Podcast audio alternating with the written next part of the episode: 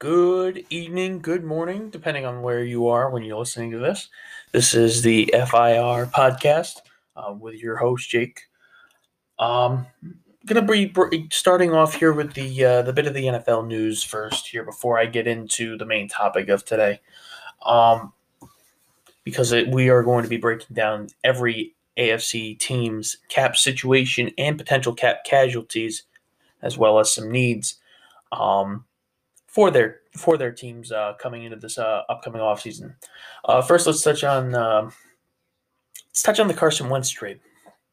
So Carson Wentz didn't want to be in Philadelphia, and obviously uh, Howie Roseman has lost his freaking mind over there. Because don't get me wrong, Carson Wentz is a great or was a great quarterback at one time for Philly. But he was he's obviously fallen off here in the last year or so and Howie Roseman continued to want, I think that they, they were saying the base level was two firsts, which is just laughable when you uh, when you're really sitting there and thinking about it. And it's everyone knew it was down to either Indy or Chicago to take him, but it felt to me like Ryan Pace had already taken a chance on a guy once. He wasn't going to do it again, at least that aggressively. Um, and I was kind of surprised that uh, this deal it kind of seemed to be even. And uh, you know, for Chris Ballard, typically he gets the uh, the steals. Um, the Indianapolis Colts obviously get Carson Wentz, and the Philadelphia Eagles are going to get a this year 2021 third rounder, as well as a 2022 second rounder for the time being. However, if Carson Wentz plays 75% of the offensive snaps or 70% and they make the playoffs, it becomes a first round pick from the Indianapolis Colts. Now, becomes a first rounder. Um, this could be a late first rounder, and Philly will be able to work that into getting a eh, somebody who could fall through the cracks, but also it's Howie Roseman's drafting, so who honestly knows? Um, this is a big risk. This is probably the biggest risk I've seen Chris Ballard take. As GM of the Indianapolis Colts.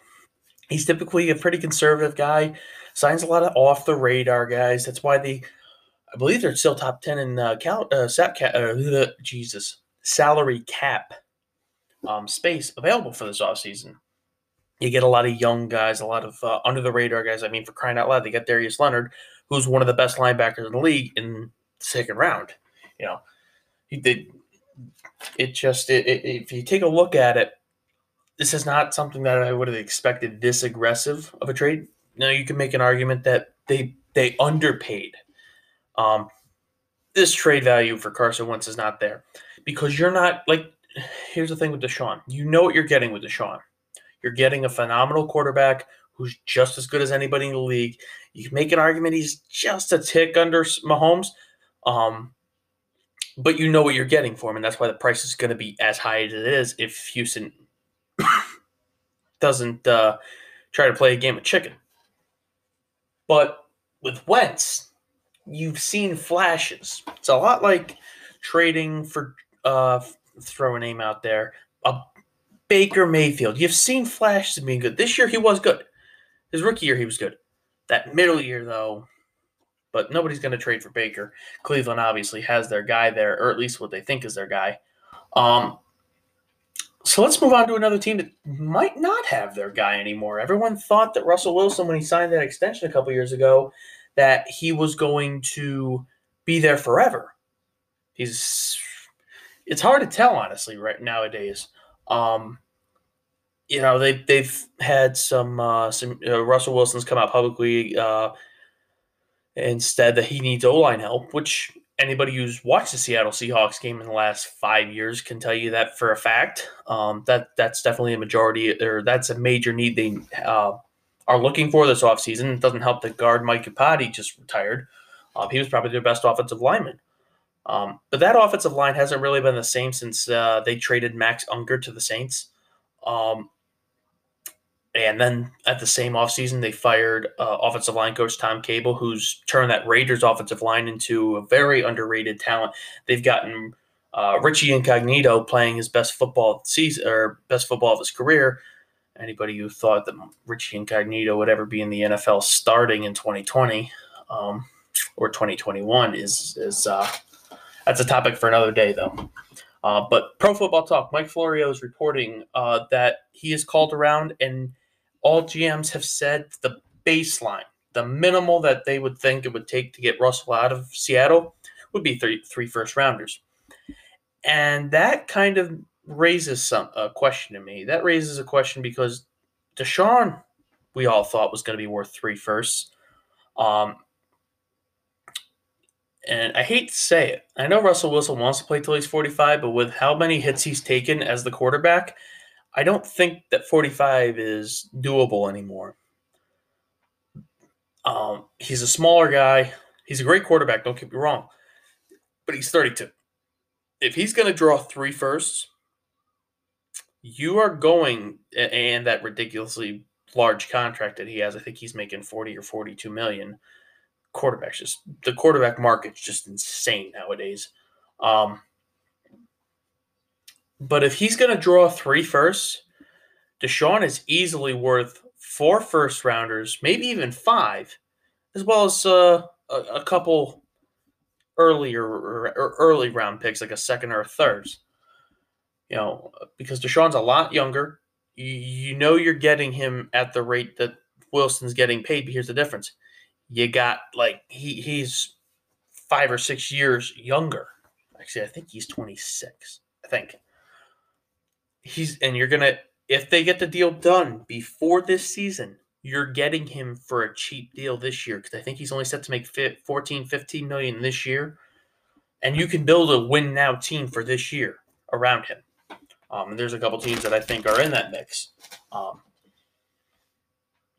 but um, I just wanted to touch on that subject. I, I know it's nothing that's it's nowhere near as hot as the Deshaun Watson rumors, but it is something to consider. Consider uh, now that we've had the public spat from Russell Wilson. Now that we've had the reports that the front office is not thrilled with him get uh, calling them out, um, and I just felt like that was something we need to talk about. Now to circle back to Philly, just for a minute, just for a minute. Um, it's rumored that they're going to be cutting Alshon Jeffery at the start of the uh, free agency year uh, on March 17th, as well as either trading or cutting Jason Kelce, their center, by then. I'll tell you what. Jason Kelce would be the biggest steal of the offseason for some team. And I'm going to tell you why. He is easily the most underrated center in the league. Yes, I know he's getting older, but Anybody who saw that Eagles O line, he was it. Lane Johnson didn't show up this year. Jason Kelce showed up. He was the one offensive lineman they had all year that could do anything.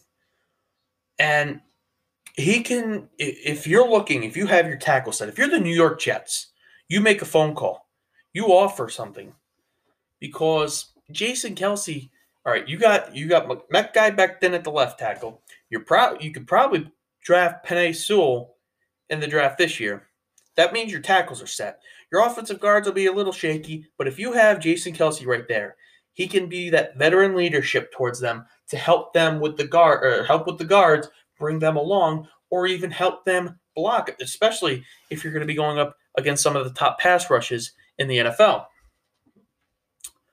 Um, let's move on to the Eagles, one of the Eagles' division rivals, the Dallas Cowboys. Now tomorrow starts the salary cap, or not the salary cap, the franchise tag uh, period where you can start uh, tagging uh, one player who's set to be a free agent, hold on to him, try to get a long term extension done. Uh, the Cowboys are going to tag Dak um, if they can't get a long term extension in. However, they are optimistic um, to have a long-term deal done by the tag deadline. Now, this that kind of surprises me because it's it doesn't seem like there's been a whole lot of talking lately with the Dallas Cowboys and Dak. It just seems like it's been a stalemate um, after Dak's injury, um, and I think that that's honestly for the better for the Cowboys. Because don't get me wrong, Dak's a phenomenal quarterback, but you do have to know what how serious is this? How how, how is it going to affect your on the field play? How's it going to change you as a player? Are you going to be more hesitant to run? Are you going to be more hesitant to move or, or try to try to make a make a scramble to get a first down after, after a horrific injury like he suffered? Um, because that could be the difference between winning and losing a game, and, and your fear might end up costing you a spot with the uh, with the biggest market in the NFL right now, which is the Dallas Cowboys. You can't, uh, nobody can contest that. Um, they unfortunately, as much as I hate them, they do have the biggest fan base, whether you like him or not. Um, the Dallas Cowboys definitely uh, have the biggest fan base, and I think at the end of the day, when you look at Dak's market, I think that's why he's gotten so many commercials as he has, especially with Campbell's. Campbell's, he's he's like their uh, he's he's their poster boy now, um, and I think that being a part, I don't think he could get that same deal if he was say the Minnesota Viking quarterback, if he was the the Arizona Cardinals quarterback. I think the only markets you can truly do that is Dallas, New York, Los Angeles, maybe, just maybe a Florida market, like maybe a Tampa or something like that, where there's a there's a lot of people. But I think it would be Los Angeles, Dallas, or the uh, or New York would be those markets that you can get those those offers because you're in a big market and everyone knows your face there in that area. That means that everyone's going to be drawn to you to advertise their product. And if Dak can't make the money from the Cowboys, the Cowboys can entice it by at least saying, "Hey, we can, you know, draw in some more people to help you sponsor, make up for that money." Um, if I'm Jerry Jones, that's something I'm definitely uh, throwing on the table to Dak. Um, I'm not 100% sure if that is legal by the NFL standards, but at, at this point, I think uh, Jerry needs to, to throw the rule book out and try to get Dak Prescott signed to a long term extension as quick as he can. Throw the rule book out the window and just send it. Um, last piece of uh, news for this week the NFL is optimistic that um, they're going to have full capacity stadiums uh, for the fall with COVID 19 vaccines getting uh, more openly available um, as coming weeks have gone. Uh, it's not out of the picture, um, but I would say optimistic is probably the best way to put it. I don't think it'll happen. I think you're going to see stadiums at 60 to 70% capacity, and you're going to see ticket prices go through the roof because people are going to be willing to pay any price to get out of the house. Everyone's been this uh, in about a three or four weeks. We're coming up on a year since we've all began this COVID pandemic. Uh, since, since we've all really had to hunker down, um, and so I think anybody's going to start paying. Um, I think everyone's going to be looking to pay a lot more of a price to get out of the house, and that's going to draw up uh, ticket sales for sure. It's not even going to be close. Now, I'm kind of interested to see what the NFL's um, protocol will be for having the stadiums. I, I wonder if with the vaccine widespread, are you going to have to wear a mask? Are you going to have to socially distance? They'll probably, at the end of the day, they'll probably still encourage it. I, it'll also probably come up to state regulations. I think if like a, a New York, like uh, well, the, the Jets and the Giants won't have to deal with that because I think it's just a Buffalo will have to deal with that because the Jets and the Giants are in New Jersey. However, Jersey and New York typically are hand in hand with stuff. Um, I think you're to see. I think you're going to see the NFL lax as long as you have a vaccination card and prove that you've done it. But yeah, it looks like the looks like the NFL's they're hoping everything's going to be pretty much back to normal in 2021. Um, and I can say this for the rest of the football world, we're praying right alongside the NFL for once. So I want to touch on the AFCs first when it comes to the salary cap deal. Um, we're going to be breaking down today all 16 teams in the AFC. Um, per reports, it looks like the cap's going to be around 80, well, 183 million dollars this year. It's going to be a little down. I think last year was about 192. Um, you're going to see because the salary cap is going to go lower. Uh, some teams couldn't obviously have fans in the stands, so it kind of hurt them in the wallet. So this is the NFL's way to try to to bring that down a little bit um, and and help some teams um, not get outspent. But uh, let's take a look at the AFCs first. I want to talk about the Buffalo Bills here for a minute because the Buffalo Bills are a very interesting team for me. Um, they're right around the edge of the salary cap. They're about four million, four and a half million dollars above the projected cap. Actually, with the projected numbers, it looks like that was around the 185 mark that that was looking at. Uh, The Buffalo Bills are actually going to be closer to like uh, two and a half million dollars over the cap and they're going to have to make some moves this offseason to be able because I think the main thing is their their line one of their linebackers Matt Milano the one of more underrated linebackers he meant so much to that defense um, in 2020 I think that they are really going to have to get him re-signed to a long term deal. Uh, but when it comes to the Bills look you need I think you need an offensive tackle you need more DB depth because I believe um, Josh Norman's not going to probably come back. I think he, I think honestly he'll be set to retire. Um, and also he wasn't great. He wasn't. He don't get me wrong. He wasn't horrible, but he wasn't great either. Um, Tre'Davious White can pick up a little bit of that slack if needed. Um, I mean, I know he's he plays safety, um, but um, I think also an offensive tackle. I liked Cody Ford coming out of college but I don't. Uh, in in Buffalo, he hasn't panned out like I thought. Um, and I believe in interior interior defensive linemen. So I I think they need somebody to go right up alongside with Ed Oliver and uh, work that defensive line up. And because they've never really replaced somebody, they've never really replaced Kyle Williams at the defensive tackle position since he retired um, after their 2017 playoff appearance, 2016, 2017. Um, and that that has been something that has been deeply lacking. Um, and uh, Ed Oliver's a one, he's one man. He can't do two positions at once. It's tough. It's tough to do that when you're going up against a lot of these O lines that are getting better, and a lot of them are starting to double team him. He's not Aaron Donald. He, he's not a TJ Watt. You can't have him double and triple covered and then still expect him to burst out and rush the quarterback. You know, that's just that's not going to happen. You got to give him some help so he can he can spruce up. A lot like Bradley Chubb in Denver because when Von Miller went down, everyone saw, okay, all we have to do is double team him, no pass rush. And I think that that really is uh, the problem for the Bills is that they need somebody to help him out so they don't aren't just attacking that key part of that defensive line.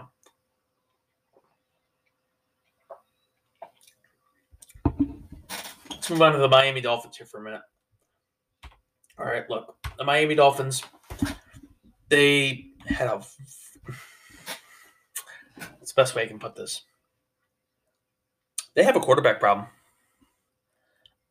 I'm not a fan of Tua. He hasn't. All he gave me was one half of good football against Arizona. That's all I've seen out of him that I can take away and be happy about. He's gotten benched for Ryan Fitzpatrick twice. In one of those games, Ryan Fitzpatrick won the game while getting his freaking head ripped off against the Las Vegas Raiders. The Dolphins do appear to be in a decent position right now. They have a they're pro, they're estimated to be around twenty six point nine million dollars in having free cap space. Um, I think that the best way that the Miami Dolphins can attack that is get some interior offensive line pieces. Um, because that offensive line was definitely subpar, uh, no doubt. Um, obviously, if, if, you're not going to address the quarterback situation, and I think they're going to roll with Tua unless they can get Deshaun Watson. I think that's the one guy who they will move off of Tua for is Deshaun. Um, the next piece, um, so I'm going to subtract the quarterback out of this whole deal. Um, you need you need a tackle too. I mean, you, you had you traded Laremy Tunsil away, and then you didn't. You proceeded to not address the problem. I mean, that that's just insane. Um, so I think they, they need to get interior as well as exterior offensive line help. Pretty much that entire offensive line needs to go. Um, and then I think they need to adjust the wide receiver situation. Now, DeVante Parker, don't get me wrong, he's great. Albert Wilson's okay. Mike Gesicki's an underrated tight end, in my opinion. But really, Albert Wilson's not a he's a wide receiver three. He's not he's not a he's not the backup guy. He's not he's not that wide receiver two. DeVante Parker can be that wide receiver one, but pretty much you take him and Gesicki away, you're looking at the Kansas City offense in the Super Bowl. Useless. So, I mean, t- to me, you, you just you need O line help anywhere in the NFL, but especially Miami needs to address this. They had Ja'Wuan James, but let's I mean let's let, let us be real. I'm not I'm not even gonna try to act as a Bronco fan. I'm not even gonna try to act like they lost out when they let him go. Um, wide receiver help if Allen Robinson gets open, I think he, he'll definitely draw a lot of attention down there. But I don't I don't know if he's be see he's been having to deal with subpar quarterbacks his entire career. Um, I don't know if Allen Robinson would be willing to take a chance on Tua. I think he wants somebody who's established in the NFL. He might. I don't know if he wants. I don't know. It's it's it's a tough situation, um, all around. Because Tua had a subpar year, they're not going to be able to draw as many offensive pieces in as they'd like because they're looking at it like we're not going to be able to help him much because he can't help himself. Tua had multiple games this year where he didn't even throw 100 yards. 100 yards. Peyton Manning on one foot in the playoffs threw it over 100 yards three times. And Peyton Manning was very much past prime. He like fell off the cliff of all cliffs. He threw 55 touchdowns, 40 touchdowns next year, a little slight decline, and then went off the freaking deep end. And still looked better than Tua. Now I get it. It was a tough offseason um, for any rookie quarterback to step into. But when you look at the success that a Joe Burrow had, and when you look at the success, I think the main thing is you look at the success that Justin Herbert had when he was on the board right there. I think that's where Miami's going to be a little impatient. Um, I'm kind of surprised that they're not trying to make a quarterback deal um, right now. But we'll have to wait and see. You know, Chris uh, Chris Grier and Brian Flores, um, they might make it. They might make an aggressive move towards uh, Deshaun. We'll have to wait and see. Um, let's move on to Bill Belichick's New England Patriots. Now, Bill, anybody who's thought, yeah, the Patriots are down here, they obviously everyone say, "Oh, it was all it was all Tom Brady, all Tom Brady, all these years." No, no. Bill knew exactly what the fuck he was doing, and I'm to tell you why he knew exactly what the fuck he was doing. Bill Belichick has sixty-nine million dollars in projected cap space. He has the potential to do anything he fucking wants. Now they do have some off uh, some pieces leaving this offseason. I believe the McCourty, one of the McCourty's are a free agent. I believe Sony Michel's a free agent. Um, but there, uh, Joe Thuney is also another major one. Bill Belichick is the. He, I believe he deserves some patience because he, he did have a lot of guys opt out. Not a whole lot of people remember that part. He had I think the Patriots had like nine or ten guys opt out uh, before the season started. They didn't all make a difference on offense because, well, let's be real, the offensive pieces couldn't get any worse in New England. I mean, they were all wide receiver three and practice squad guys. If I'm going to be completely honest, I think the best one out of anybody over there was Damiere Byrd. N'Keal Harry's a bust. It's not even close. He's a scrub. He can't play in the NFL. Um, when when you play for Arizona State and you have such an easy schedule, I guess it's easy to hide that fact that you're a complete and utter disaster. But Bill Belichick, I believe he's made enough. He's had enough hits as a GM to be worth making a miss or two and not freaking out. Just because Tom Brady went to the luckiest deal ever, where he, he literally had Mike Evans, Chris Godwin, that beautiful O line with Tristan Wirfs on the freaking rookie deal. You brought in your buddy Rob Gronkowski, who everyone thought was playing around with WWE, was done playing football, was going to open a weed store, try to be in, invest in CBD. You brought him out of retirement. You had Shaq Barrett, who's easily, I've been saying this since he was in Denver, was a very underrated pass rusher. And I'm still irritated to this day that Denver didn't sign him to a deal because then we uh, we could have had we could have possibly even avoided having to draft Bradley Chubb at that point. I could have got another position. But the Patriots, they have the third most salary cap in the league at six nine million. It, it's it, it's a good day to be a Pats fan. Yes, it was a rough seven and nine season. You're not going to have Cam Newton starting the quarterback position, but I think I think at the end of the day, uh, that the Bill Belichick knows what he's doing, and he's going to be able to get that team turned around for 2021. Let's move on to the last team in the AFC East, the most interesting team, the New York Football Jets. Remember, I said New York Jets, not Giants. Everybody can calm down. I know everyone's still a little, little irritated from the Adam Gase era. I know.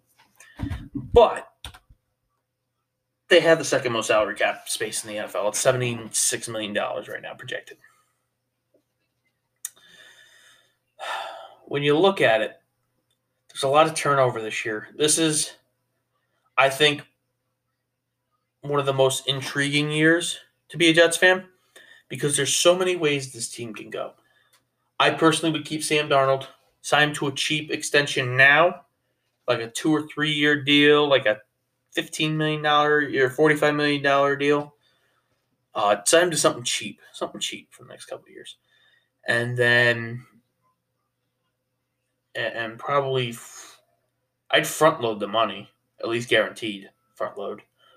Um, so it's like a one year guarantee mark. And then take the swing. Start spending everywhere. You need almost everything. Sign Marcus Maye to a long term extension. Don't let any other free or don't let any of your other pending free agents come back. None of them are worth starting in the league. Anyways, um, maybe I think Henry Anderson's set to be a free agent. You might want to sign him, but that'd be it.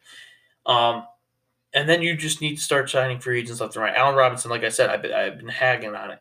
He's the best wide receiver on the free agent market. It's not even close. Maybe Antonio Brown, but I think Antonio's going to go back to Tampa to uh, keep getting uh, Super Bowls with Tom.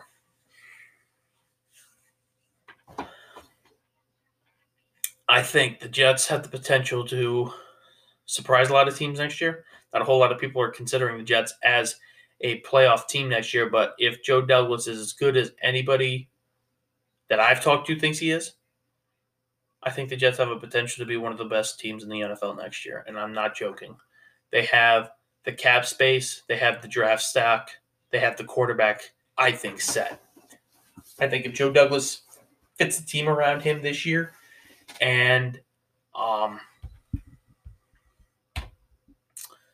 I think they have the potential to do some nasty things. Now, with that said, I, I, I think the best thing they could do is get a solid corner, but I think uh, they could get Richard Sherman on a one or two year deal to come over from Robert Saleh's system in San Fran, and that can work. Edge or tackle that could work with Penei Penei Sewell um, getting drafted, or you sign a tackle, move a couple spots back in the draft, get a whole host of picks, um, and just move on from that point. There's a couple routes. Like I said, there's so many um, interesting routes to see the New York Jets go. Um, if they had the number one pick, it wouldn't even be a talk, though. Obviously they'd be trading Sam Darnold and they'd be getting Trevor Lawrence. Um, but the Jets are definitely ha- have one of the more intriguing off seasons ahead of a team in the NFL. So when you look at the dynamic of the AFC, you absolutely have to see that the AFC North has the best division in football. And that's going to make life a little hectic this offseason. I think that could flip very quickly. Um, when you take a look at this dynamic, you look at the Pittsburgh Steelers, who ended up winning the division, um, started at 11 and 0, finished 1 and 4, were 1 and done in the playoffs by their same foes who they lost two weeks before, the Cleveland Browns. Um, they had so many things going against them. The Browns did in that second game. Um, simply uh, the main the main thing that the Pittsburgh Steelers need to do is they need to decide what they're doing at quarterback because Big Ben is a twenty four million dollar cap hit either way. Right now, the Steelers are projected to be about negative, or they're going to be about six to seven million dollars over the cap number um, of one eighty three. Um, and that's going to make it life a little hectic on them because they need to make a decision. Big Ben, if he sticks around, he goes from being 24 million in cap hit to a 39 or 40 million dollar cap hit. And you can't compete. Big Ben did not. Big Ben showed last year it's over. It's over. He's done. Juju's a free agent. That's over. Um, you know, you're gonna have you have so many decisions coming up. In my opinion, it's either Big Ben takes a pay cut and literally restructures everything to where he's maybe a $10 million quarterback. And I'm not kidding.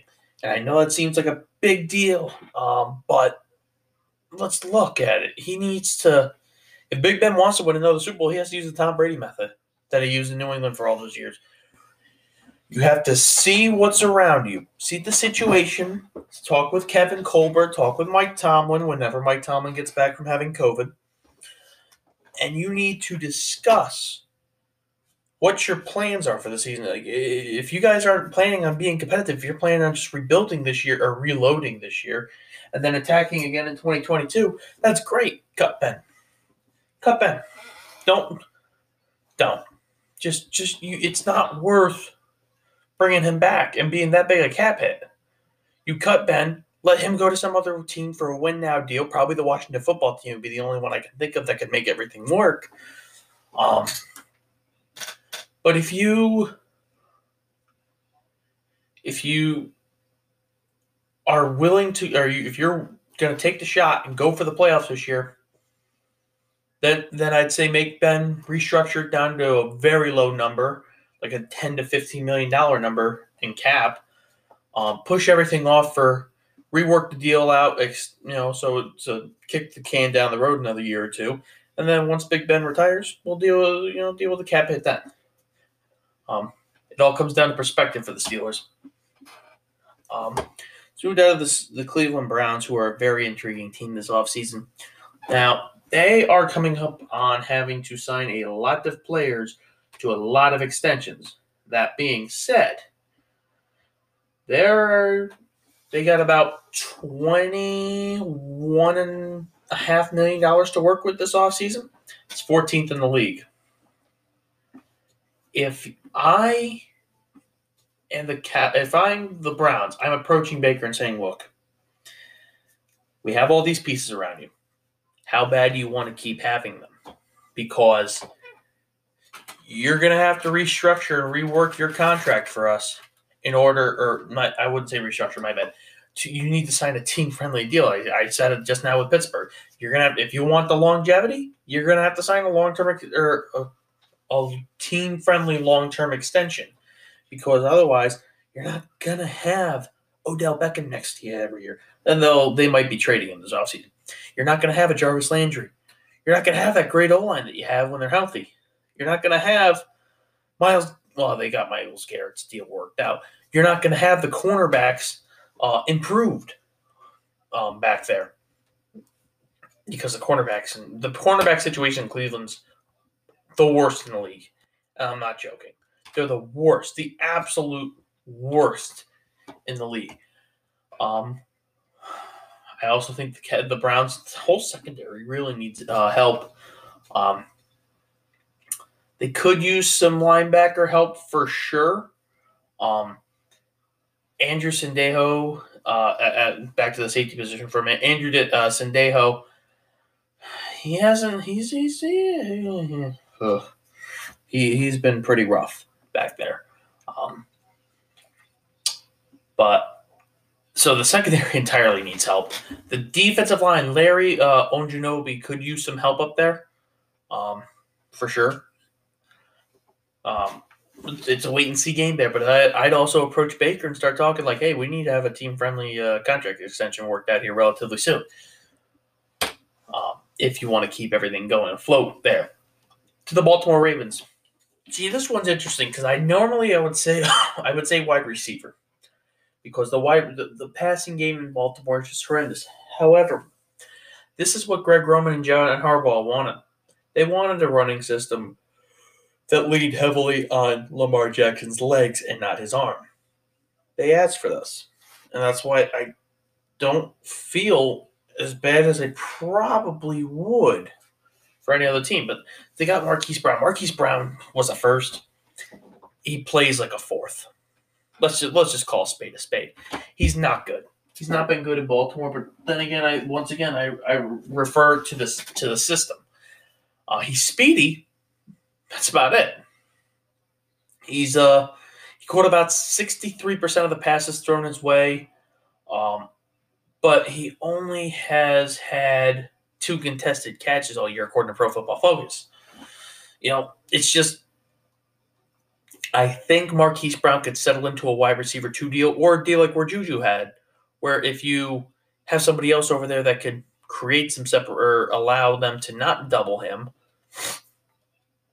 and I think that that would help out the Baltimore Ravens in the long run. Now, they also need to start worrying about a long term extension for uh, Lamar Jackson. They have about 29 million or 27 million right now in cap space. Uh, Lamar's not going to want to take 27. He's going to want to make his money now because we all know that long term plans do not involve running quarterbacks.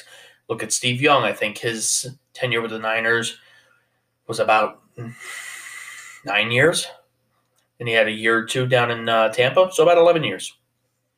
It's better. It's above average uh, for uh, running quarterbacks. However, he also, if you remember, Tampa didn't run as much.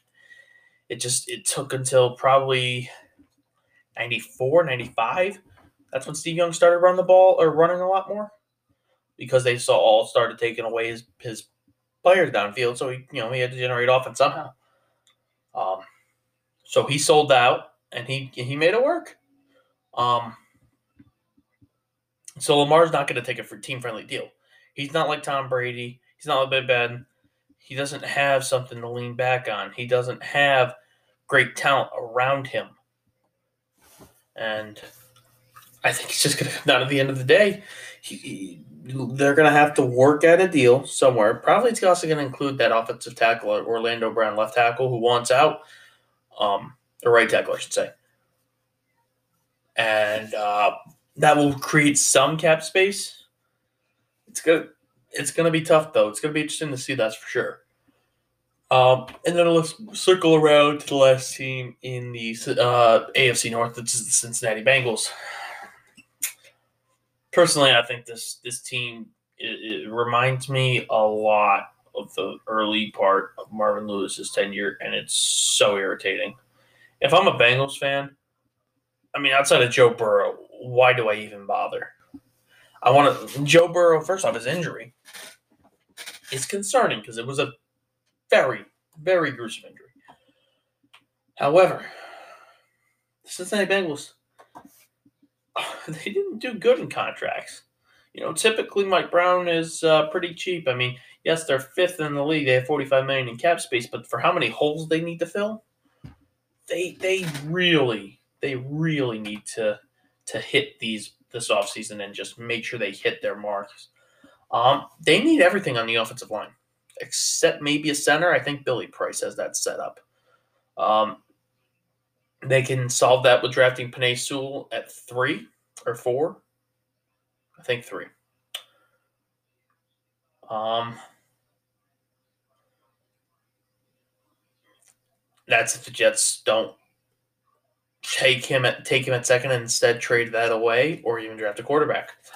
But he would definitely help um, put him in a he'd be a plug and play player and he'd probably be Joe Burrow's best friend. Um, and then you need quarterbacks. The, the, the, that defense, man. Lou Arma, uh, the fact that Lou Anarumo still has a job as a defensive coordinator is mind-boggling to say the least. Because I don't think I've, I didn't think a defense led by Marvin Lewis could regress that quickly. It regressed horribly, and Marvin Lewis' teams were down there in the section that Lou Anarumo's were. But they just look the, the players just look defeated every play. They don't look they don't go out there with that confidence in there. They don't believe in the system they're going in there. You could see it through you could just see it through their body language during the game. They're they don't want to be there. And I think that that's gonna be a big problem come this off season. And the fact that they retained him, they retained Zac Taylor, they retained every coordinator in Cincy. That just mind boggles me. That mind boggles any Cincinnati Bengal fan. That mind boggles anybody with common sense who sat down and watched a football game that the Cincinnati Bengals were put, were in this year. It's just frustrating, and you look at it. You look at the owner. A lot of these league, uh, teams in the league, you can see how they're going to play if you look at their owner. If their owner is arrogant. I mean, all our owners are arrogant to an extent. But if you were just, if you're obviously there to just barely or to just make money and you're not really caring about putting a, serious team on the field, a lot like what Robert Irsay did with the Colts back in the 70s and 80s, then what's the point? What's the point? and and your teams aren't going to do well and uh, you can make that point and you can also make the point that when you get overly involved like we see with Dan Snyder in Washington your team can be just as screwed up so I think there's a there's a fine line that a lot of owners have to find and, and Mike Brown's just that kind of guy who just doesn't care he doesn't care he doesn't care about the Bengals all he cares about at the end of the day is how much they make him money it, it, it could be anything. He, he could be selling car products as long as they bring him in money. He doesn't care how how they appeal um, to their buyers. In which case, his buyers are fans looking to buy tickets this offseason. And I think it's not going to look that way next year when everyone, like I said, is trying to get out and get into the stadiums. They're going to be spending tons of money, and that's going to generate a lot of revenue for the Bengals. Um, but Mike Brown won't care. But and you'll notice that in about two or three years, hit start hitting him in the wallet when everybody goes back to completely normal, where they're not overspending on crap, and he'll start seeing that hey, you know, maybe we should start spending a little bit of money smarter, maybe have a better coaching staff. It just it, it, the whole Bengals organization just disgusts me outside of Joe Burrow and Tee Higgins. I felt bad. I, I feel bad for AJ Green because he's had to have his career wasted there. I feel bad for Dalton because he wasted his career for the most part there. I feel bad for Marvin Lewis who wasted his career there. I just hate. I just feel bad for anybody who's had to be associated with the Cincinnati Bengals, including their fans. Let's move on now to the Tennessee Titans in the AFC South. Um, they won the division. They moved on. They went to the divisional round and got, or actually, my bad. They went to the wild card round, had a home game against Tennessee, or against Baltimore, geez. And um, anybody who really went into that game, I, I personally went into that game thinking Derrick Henry was going to be huge.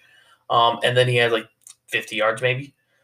Uh, the guy who had 2,000 rushing yards, you know, you shut him down, and then they completely, it just showed that, yes, I know Ryan Tannehill's great.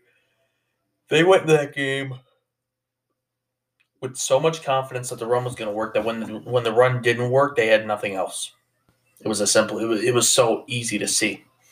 Um, and I think that you're going to have to see Tennessee adapt this offseason. They're, they're mainly on the defensive side because I think that the defense is the defense was horrible this year, and I think that had something to do with the fact that Mike Vrabel, um, Dean retired as defensive coordinator again, and then came out of retirement again for another team. Um, and he took a year off, went to um, Atlanta to be their defensive coordinator with uh, Arthur Smith. Now, the defense needs to get a lot better. Uh, they lost to David Clowney for a lot of the season. He's a free agent again. Um, if they can't sign him back, because I believe where's their number, the Tennessee Titans are very close to that line. They're not. They they're they're at approximately one and three quarter million in uh, salary cap space. So they're not really in a position to be signing Jadeveon Clowney to a long term extension. They also need cornerback help. They need, and they I think they need an offensive tackle to go alongside Taylor or to play opposite side of Taylor uh, Taylor Lewan. Um, and that's gonna come in this offseason, and I think you're gonna have to see the Tennessee Titans make some bold moves. Um, it's gonna start with probably not sign, re-signing Corey Davis. He'll probably end up becoming a free agent. AJ Brown will slide into the wide receiver one spot, like he hasn't already. Um, you're gonna see them I think they might they might be aggressive enough to move up in the draft. Um, but if they do, it's going to be for. I think it could be Patrick Surtain personally. Um, you know, Patrick Surtain out of Alabama, he's easily the best cornerback in, in, in the uh, in the draft. It's not even close. Um, but th- they're going to have to make an aggressive move this offseason for the defensive side of the ball. Interested to see what exactly it will be. Um, when you really sit down and you look at it, I think what they had in Jadeveon Clowney is going to be the best, but they're going to have to make a lot of restructuring deals in order to see that not, or to see him come back, I should say. Because uh, I think Shaq Barrett's going to get re signed. Uh, let's see. I think Leonard Williams of the Giants will probably get franchise tagged. Lavonte David will probably sign back with the Bucs and try to chase Super Bowls again. Melvin Ingram, I mean, that might be their best option, honestly, with an edge rusher. But he's not going to be a team friendly guy either. You probably can get him cheaper than than a Jadeveon Clowney. However, you're not going to be able to get him as a a guy who's going to sign for a very low deal. You're going to get him probably at about twelve million dollars a year, I think. Um, but I think the the defensive side of the ball is where they the the Titans need to hit the marks. Um, and I, I, with Mike Vrabel in charge, that defense definitely disappointed me. Uh, don't get me wrong. I, I think that once again, I think Vrabel tried to do too much in a terrible year for trying to do too much. Um, but we'll have to wait and see. Um, I I'm definitely uh, interested to see what, what I, I believe they're going to get bold, but I just don't know what part of their defense they're going to get bold about. It could be a pass rusher, it could be a member of the secondary.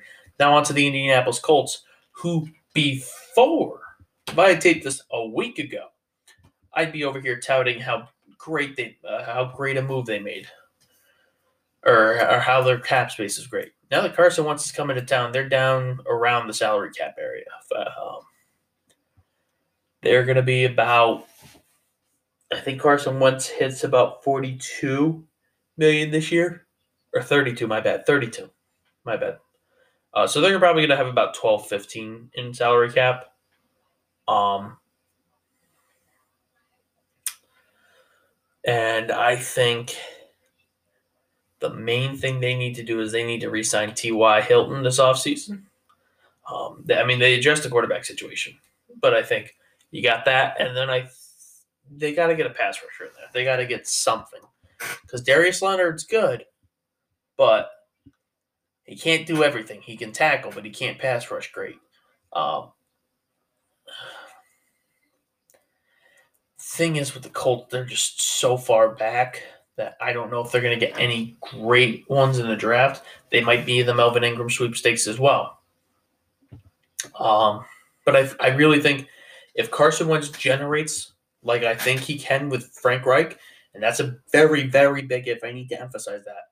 If it's if it works, it's great. If it doesn't, it's horrible, obviously. Um, this one's gonna make or break Chris Ballard this offseason. He's he's already made a bold move. I'm willing to see if he's gonna step out for for a guy who's been pretty conservative with his picks. I'm I'm curious to see if he's gonna step outside of the box twice in the same year onto the Houston Texans, and I want to just get this one over with because I just I, i am so sick and tired of hearing about the Houston Texans and this whole thing. First off, they're going to need a new quarterback. They're not going to get Deshaun. They're, they're not going to win this game of chicken with Deshaun Watson. That's just let's just face facts. They're not going to. They can have him sit out for an offseason. They can definitely do that. However, with every day that he's not traded, they're losing a slight amount of value in him because, like I said, he's only going to be 15 against the cap this year. And not a lot of people are looking at the fact that he's only going to be 15 million against the cap. If you're going to have a one year boom, it's going to be this year with Deshaun Watson, where you can bring in another piece or two to help. Another big piece or two, I should say. Uh, but they pretty much need everything. They need everything. Um, cornerback, edge defender, safeties, everything on defense. They, they were horrible with Romeo Crennel. Um, obviously, was trying to, he was using his uh, 1990s football or uh, NFL playbooks rather than a 2021 NFL playbook, and it showed. It showed in the last two or three years since Mike Vrabel went and became the head coach of the Titans. But I digress. Uh, they have no DeAndre Hopkins anymore. They have an aging David Johnson in the backfield. They're not going to have Deshaun Watson. All they got is Laremy Tunsil. That's the only player probably that I I can see as them keeping with the Texans, I think the Texans need to just the fans need to get their heads wrapped around a three to four year long term rebuild. But it's going to add a year or two because I think that the rebuild won't begin to work until Jack Easterby's gone. It's my personal opinion. Jack Easterby and Howie Roseman are, in my opinion, two people that I don't understand. They, they have to be having something on Cal McNair and uh, Howie Roseman's situation. He's got to have something on Jeffrey Lurie. There's no reason they should have jobs in the NFL, at least with those franchises. Maybe have Easterby go back to New England where he was actually decent at his job. Nick Caserio, but I feel bad for Nick Caserio because I feel like if he had known the situation was as bad as it is, he wouldn't have taken that job. He would have stuck around and hung out with Bill Belichick and helped him this offseason. All right, let's round out this uh, the AFC South with the Jacksonville Jaguars. Um, they are another intriguing team to me. I mean, they're going to get Trevor Lawrence first overall. Uh, they're going to get the biggest haul in NFL history for him. Uh, they have the most cap space. I believe they're at 83 million. Yep, uh, 70, 79.8 million roughly. Um, so for the Jags, they need quarterback, obviously. They'll get that for relatively cheap, uh, considering what the market value is now. They'll probably have Trevor Lawrence around 15, 16 million a year for the next four years. Um, but they pretty much need everything. I think Henderson, or DJ Henderson, the DB that they drafted out of Florida, he's probably the piece I'd keep on defense. Most of the defense I'd get rid of. I'd keep Gardner Minshew as a backup. Um, for sure. You don't want to let him walk, or if you're going to trade him, you're going to get a probably you're you're not going to get much for Gardner Minshew just because he had a bad year. But if you traded him last offseason, you probably could have got a fourth or fifth easily for him. Um, I think you'll maybe get a next year sixth um, for him now. And they need another cornerback to help out DJ Henderson on the on the defensive side, but they also need to replace Yannick Ngakoue, and they need to help Josh Allen on the defense as well. Um, with um, with the pass rusher. Um, because Josh Allen's he's been a little underwhelming there, but I, I feel like that was more of a Todd Wash defensive system issue and just dysfunction there. Um,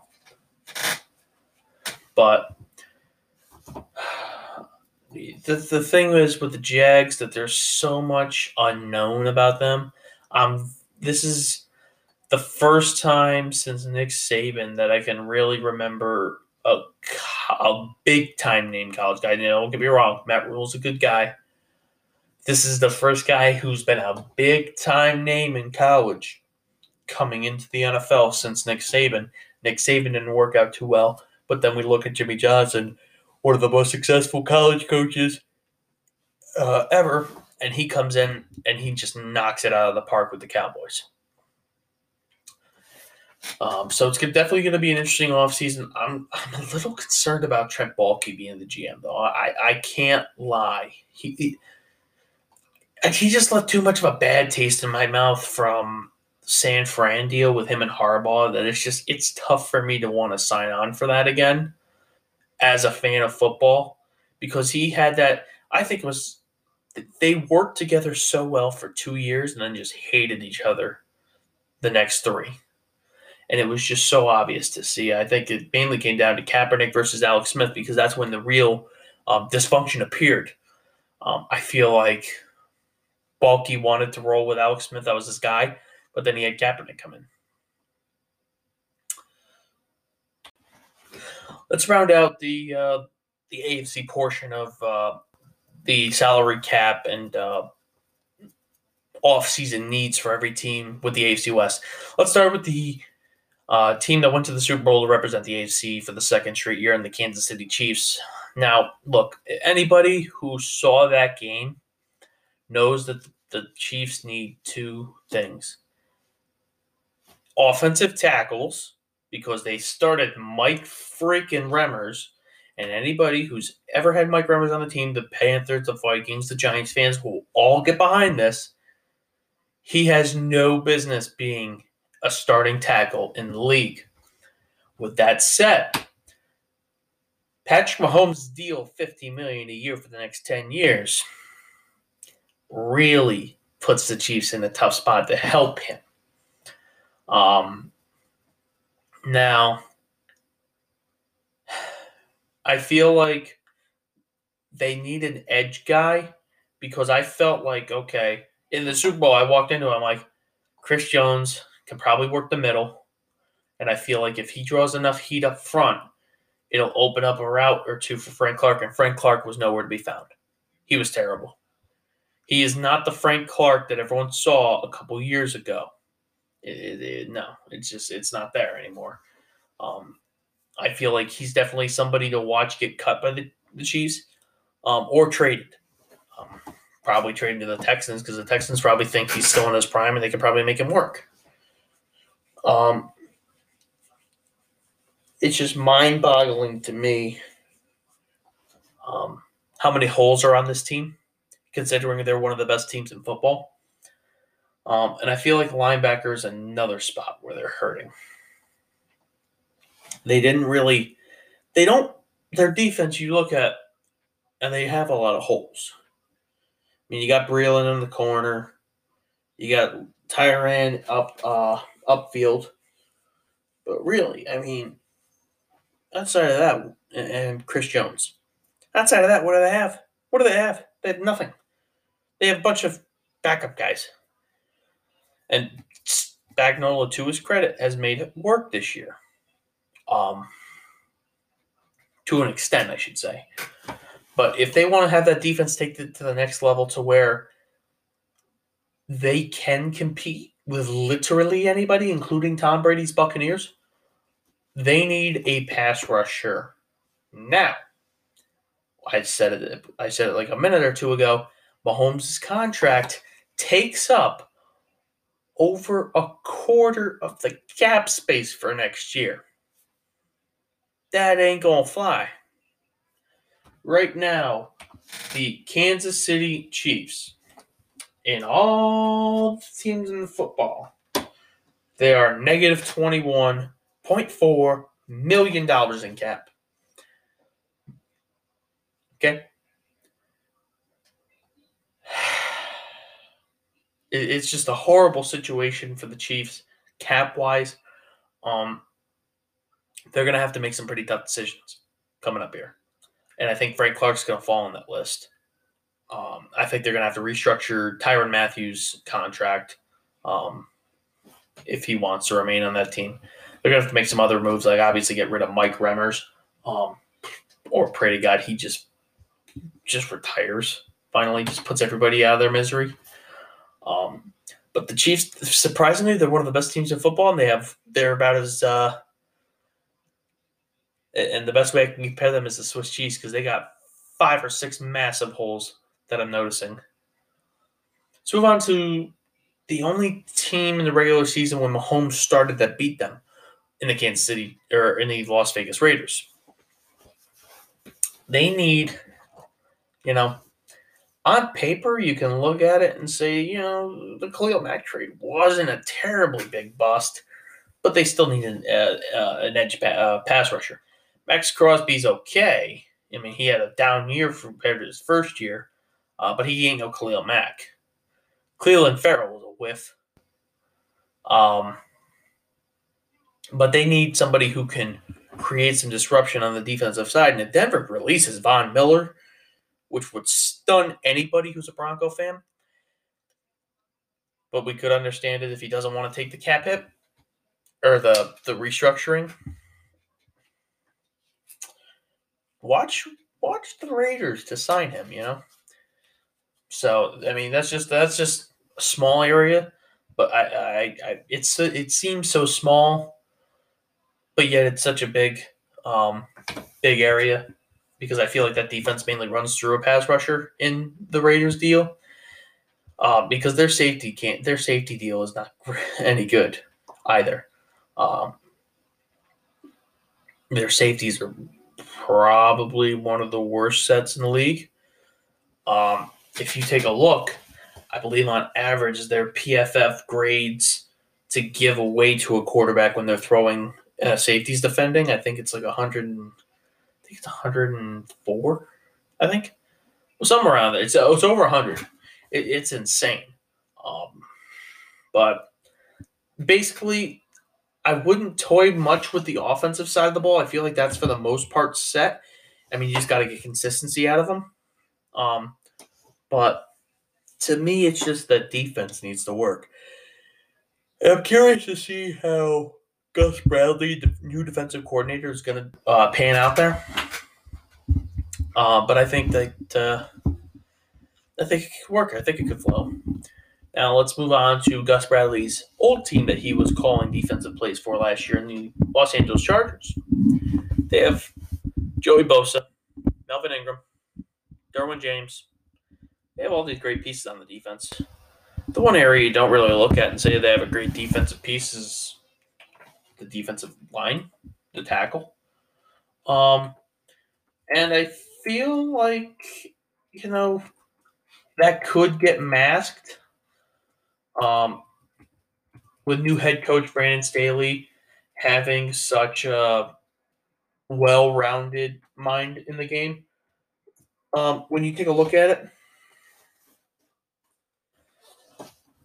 you know he he's he used to play quarterback, um, and then he's worked his way up after being an offensive guy for so long, he became a defensive guy. He's had great successes of uh, defensive mind in football. That being said, I don't know. I mean, it just to me, it's it's hard for me to wrap my wrap my mind around how such a good defensive guy or a team could be so uh, have such a massive hole up front because Jerry Tillery, he's he's good but he's he's probably just average. Honestly, he's getting paid like he's above average, if I remember right.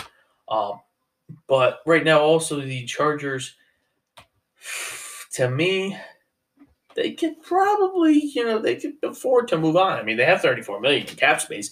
Um, to me, it just they got uh, Keelan uh, Keenan Allen as a receiver. They got the receivers taken care of over there. I think in in the uh, uh offensive part of the the, the field. Hunter Henry, uh, they got to re-sign him. Um, otherwise, they're looking for another tight end. And then offensive line as well. You know, uh, it's just it's it's not been good. I mean, they got Russell Okung, but for a little while, but that was about it.